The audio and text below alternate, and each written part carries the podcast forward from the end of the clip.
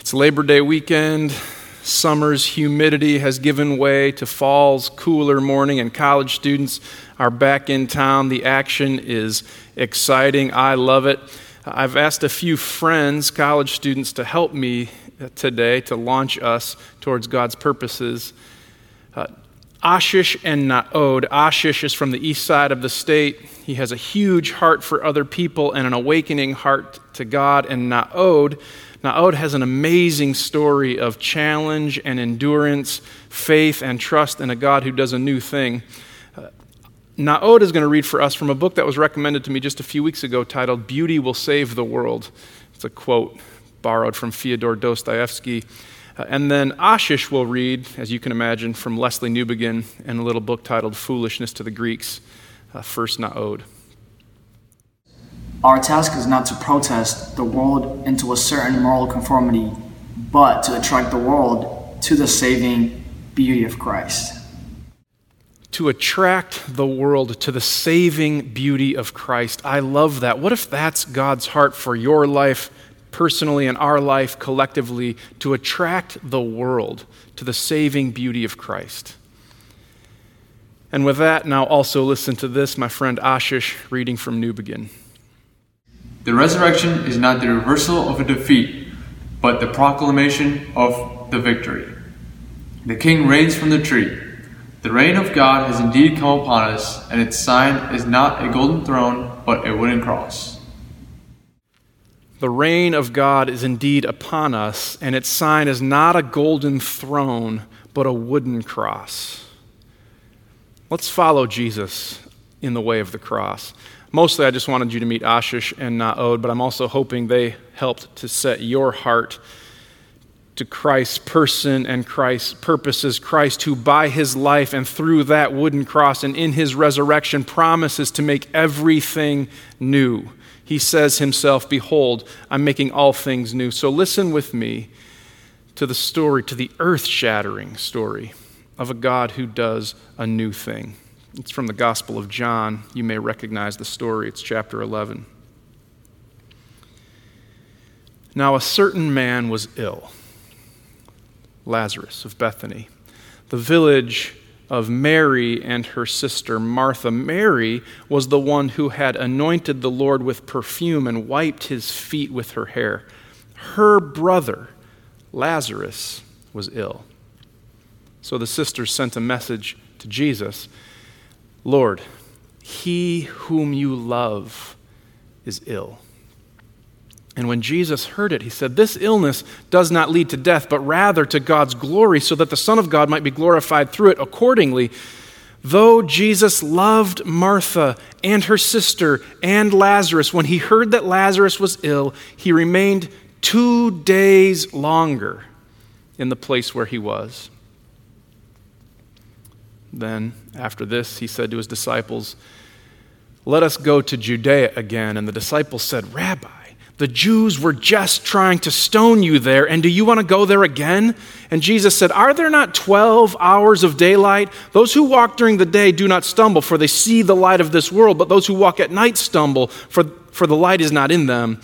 And then he told them, Our friend Lazarus has fallen asleep, and I must go and awaken him. And they said, Lord, if he's sleeping, he'll be all right. Jesus, however, was speaking of his death, not merely referring to sleep. And then he told them plainly, Lazarus is dead. For your sake, I'm glad I was not there, so that you may believe. Now, let us go. And Thomas, who was called the twin, said to his fellow disciples, Let us also go, that we may die with him. When he came near the village, he found that Lazarus had already been in the tomb for four days. Now, Bethany was near Jerusalem, some two miles' journey, so many Jews had come to Mary and to Martha to console them about their brother. And when Martha heard that Jesus was coming, she went and met him and she said, Lord, if you had been here, my brother would not have died. But I, I know even now God will give you whatever you ask. And Jesus said, Your brother will rise again. And Martha said, I know he'll rise again at the resurrection on the last day. And Jesus said, I am the resurrection and the life. Those who believe in me, even though they die, will live. And whoever lives and believes in me will never die. Do you believe this? Martha said, Yes, Lord, I believe. You're the Messiah the Son of God, the one coming into the world. And when she had said this, she went back and called Mary and said to her privately that the teacher is coming and is calling for you. Now, Jesus had not yet come to the village, but was still in the place where Martha had met him.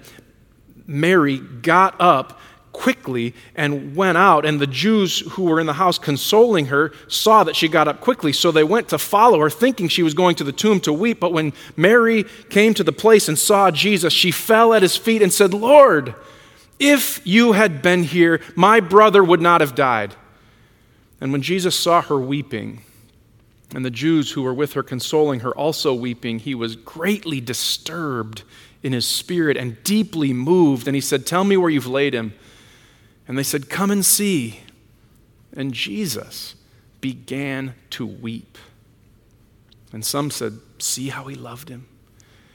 And others said, Could not he who opened the eyes of the blind man have kept this man from dying?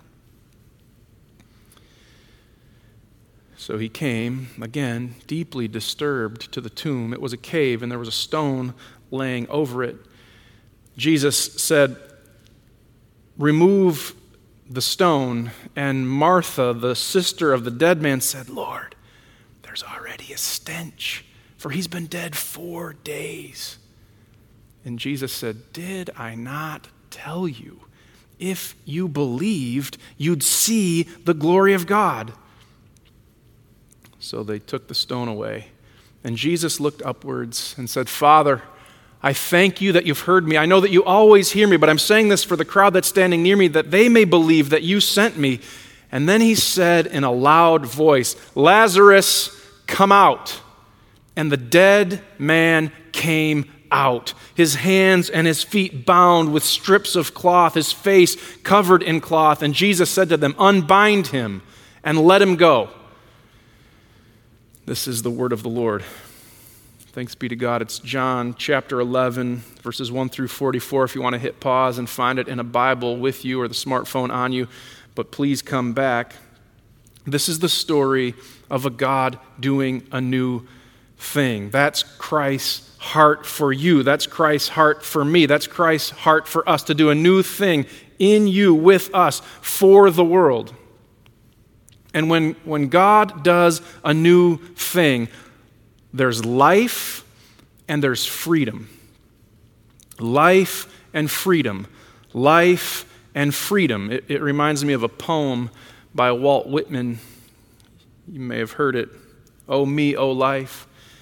Of the questions of these recurring, of the endless trains of the faithless, of cities filled with the foolish. Of myself forever reproaching myself for who more foolish than I and who more faithless of eyes that vainly crave the light, of the object's mean, of the struggle ever renewed, of the poor results of all of the plotting and sordid crowds I see around me, of the empty and useless years of the rest with the rest me intertwined. The question, O me, so sad, recurring. What good amid these, O me, O life? Answer, that you are here, that life exists and identity that the powerful play goes on and you may contribute a verse. I like Whitman's question What good amid these? What good amid these, these circumstances of pain? We see it around the world. This series of sadness, we watch it happening each day. That broken heart, the tragedy, the devastation. Look in every direction, you'll find it. What good amid these? Oh, me, oh, life. Whitman asks and then answers our hope that you are here. That life exists and identity, that the powerful play goes on, and you may contribute a verse. The powerful play goes on. The unfolding drama of God's salvation goes on, culminating in the person of Jesus Christ, who intends to make all things new. What good amid these, O me, O life? Christ. Christ who intends to do a new thing. And when God does the new thing through Jesus Christ, there's life and freedom. Life. Jesus says in one place, I am the life. And then in this place, John 11, he says, I'm the resurrection and the, and the life. And then in a different place, I've come that you might have life and have it in abundance. God is about life. Jesus Christ came to nurture life. God made life in the beginning when He created the world, and He redeemed life through His Son, Jesus Christ. And finally, one day, will will redeem and renew all of life. He's about life. Jesus gets word from the sisters, Martha and Mary, that Lazarus, their brother, is ill. They send him a message Lord, he whom you love is ill, which I think is worth highlighting. I think it's worth noting. He whom you love is ill. Apparently, the pain, the illness, the sickness, the brokenness, the tragedy, the devastation, we see it all around. Apparently, that's not the determining factor of God's care, affection, and love. He whom you love is ill. And then Jesus waits. He paused he delayed. When Jesus heard that Lazarus was ill, he stayed two days longer in the place where he was. Does it ever feel to you like Jesus is delayed? For whatever reason, he paused. He's waiting. Maybe he knew the cost. Maybe he knew what it would cost the Jews were after him. They'd, they'd heard of his growing fame and they were growing angry. Maybe Jesus knew what it would cost, so he waited two days. Or maybe he wanted to make the point abundantly clear. If there was any question if Lazarus had died or not, he wanted it to be abundantly clear. He waited two more days so it was clear. He was in the tomb. You could already smell the stench of his death. He waited two days to make it clear this illness does not lead to death, but rather to God's glory so that the Son of God might be glorified through it. Maybe Jesus just wanted the point to be made clear. Or maybe it was some combination of both. Maybe he knew the cost and he wanted to pay it. So he waited to make it clear so they'd come after him. This is the catalyst. This is the linchpin for the, for the Jewish community to put Christ to death. He knew the cost and he wanted to pay it. The cost was the cross, the cost was the grave.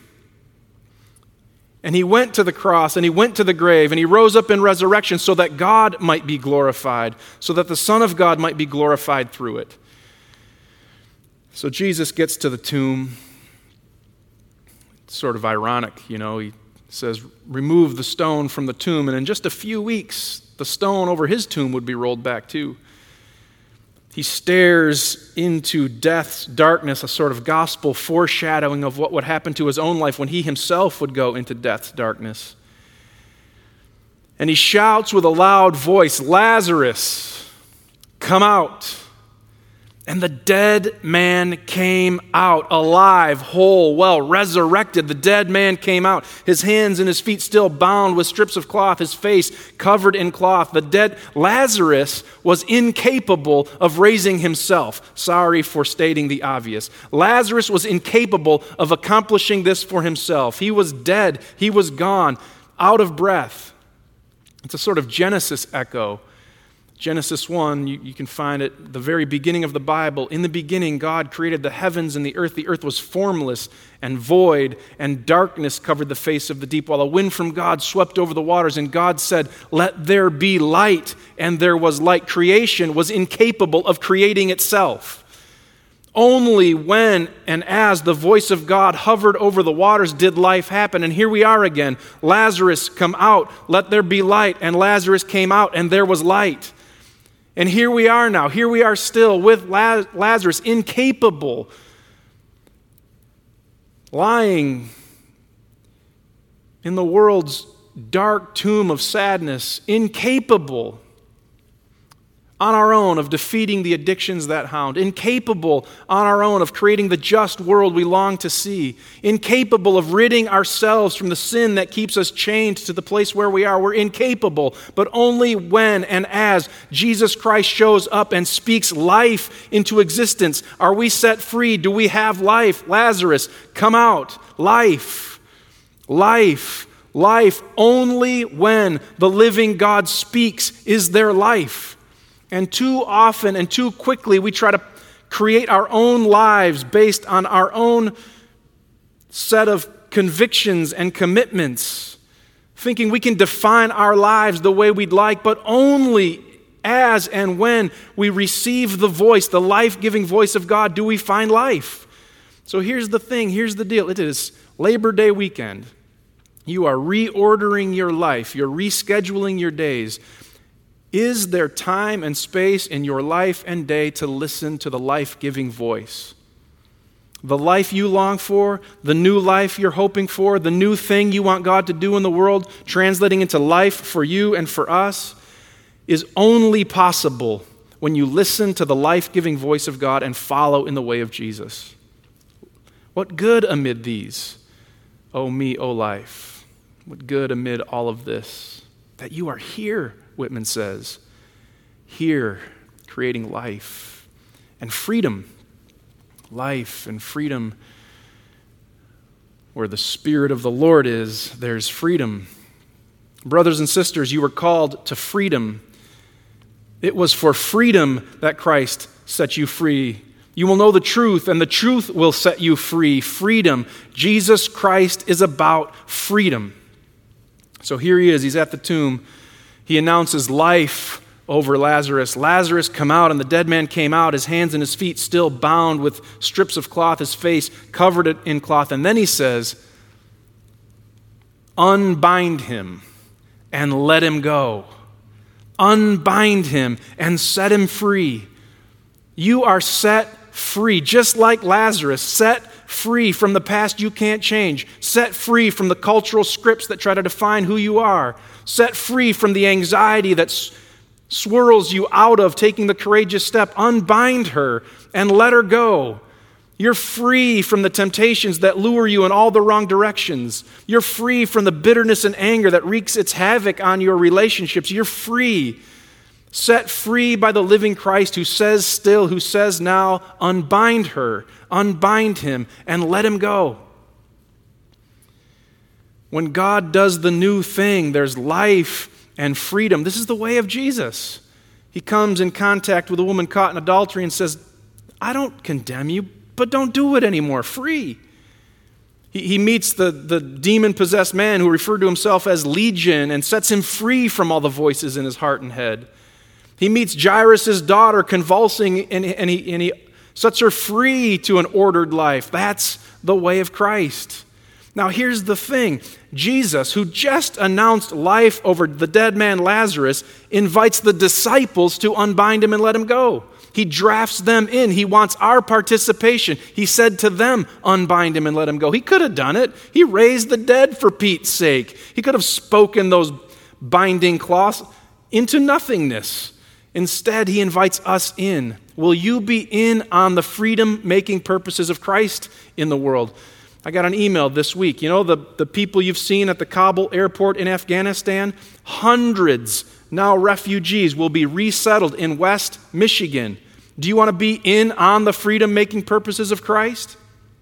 After the service last Sunday, remember we wrote down those cards, the things that broke our heart. And one man came up to me afterwards and said, My heart breaks from my neighbor who doesn't know the life giving, freeing purposes of Christ in his own life. So, how about you participate and invite your neighbors to Alpha to give them a chance to, to ask the deeper, harder, important questions of life and faith and God. Do you want to participate?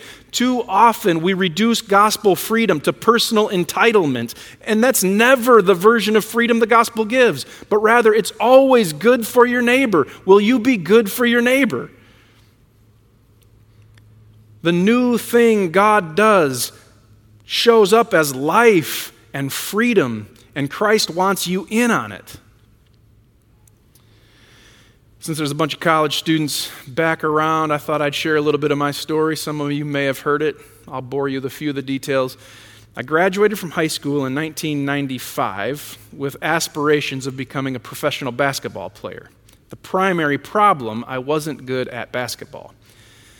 So I went to Hope College because they suggested they were the only ones in the entire world who suggested I had a slight, small modicum of a chance of playing on a basketball team.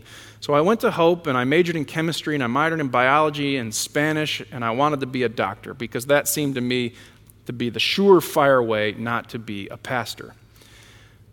However, I wasn't good at chemistry and I don't really like biology and I can't speak Spanish. So the chances of med school became fleeting. But no worries, I met a girl. Her name was Kristen. What else matters? I applied to med schools, and the rejection letters were piling up, and for different reasons, Kristen and I broke up.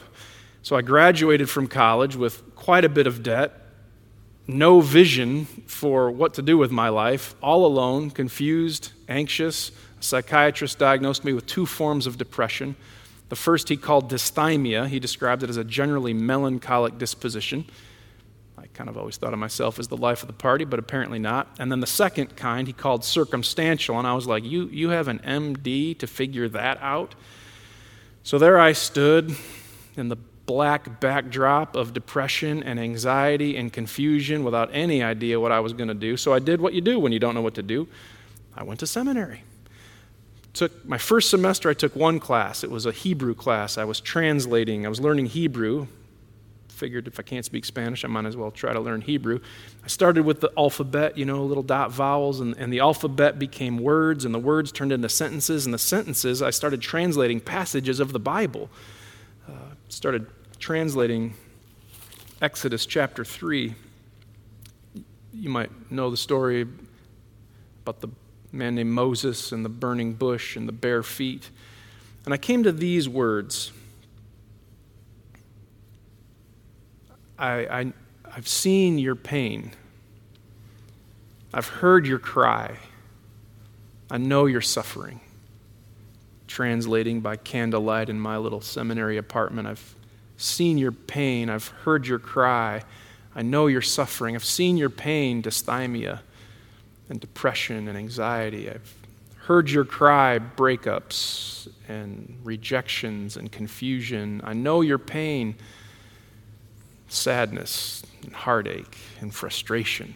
And then these words, these words began to sing a new song into my heart, send my life in a different direction. I've seen your pain, I've heard your cry, I know you're suffering, and I've come down to deliver you. It wasn't a magic moment, but it was a sacred one. I've come down to deliver you. I've come down to set you free. God began to do a new thing in my life, a new thing He wants to do still in you, with us, for the world. Life and freedom. When God does the new thing, there's life and freedom. What good amid these, O me, O life? That you are here. That you're here speaking life and freedom, making all things new. So I want you to come to the table today. I want you to listen to the voice. Wherever you are in your home, dining room, living room, wherever you are, I want you to find a piece of bread or a cracker. I want you to get some wine or juice. I want you to listen to the voice who says, This is my body given for you, my life for yours. This is my blood poured out for the forgiveness of sins, my life for yours, life and freedom. What good amid these, O me, O life, that you're here. In the name of the Father, and the Son, and the Holy Spirit. Amen.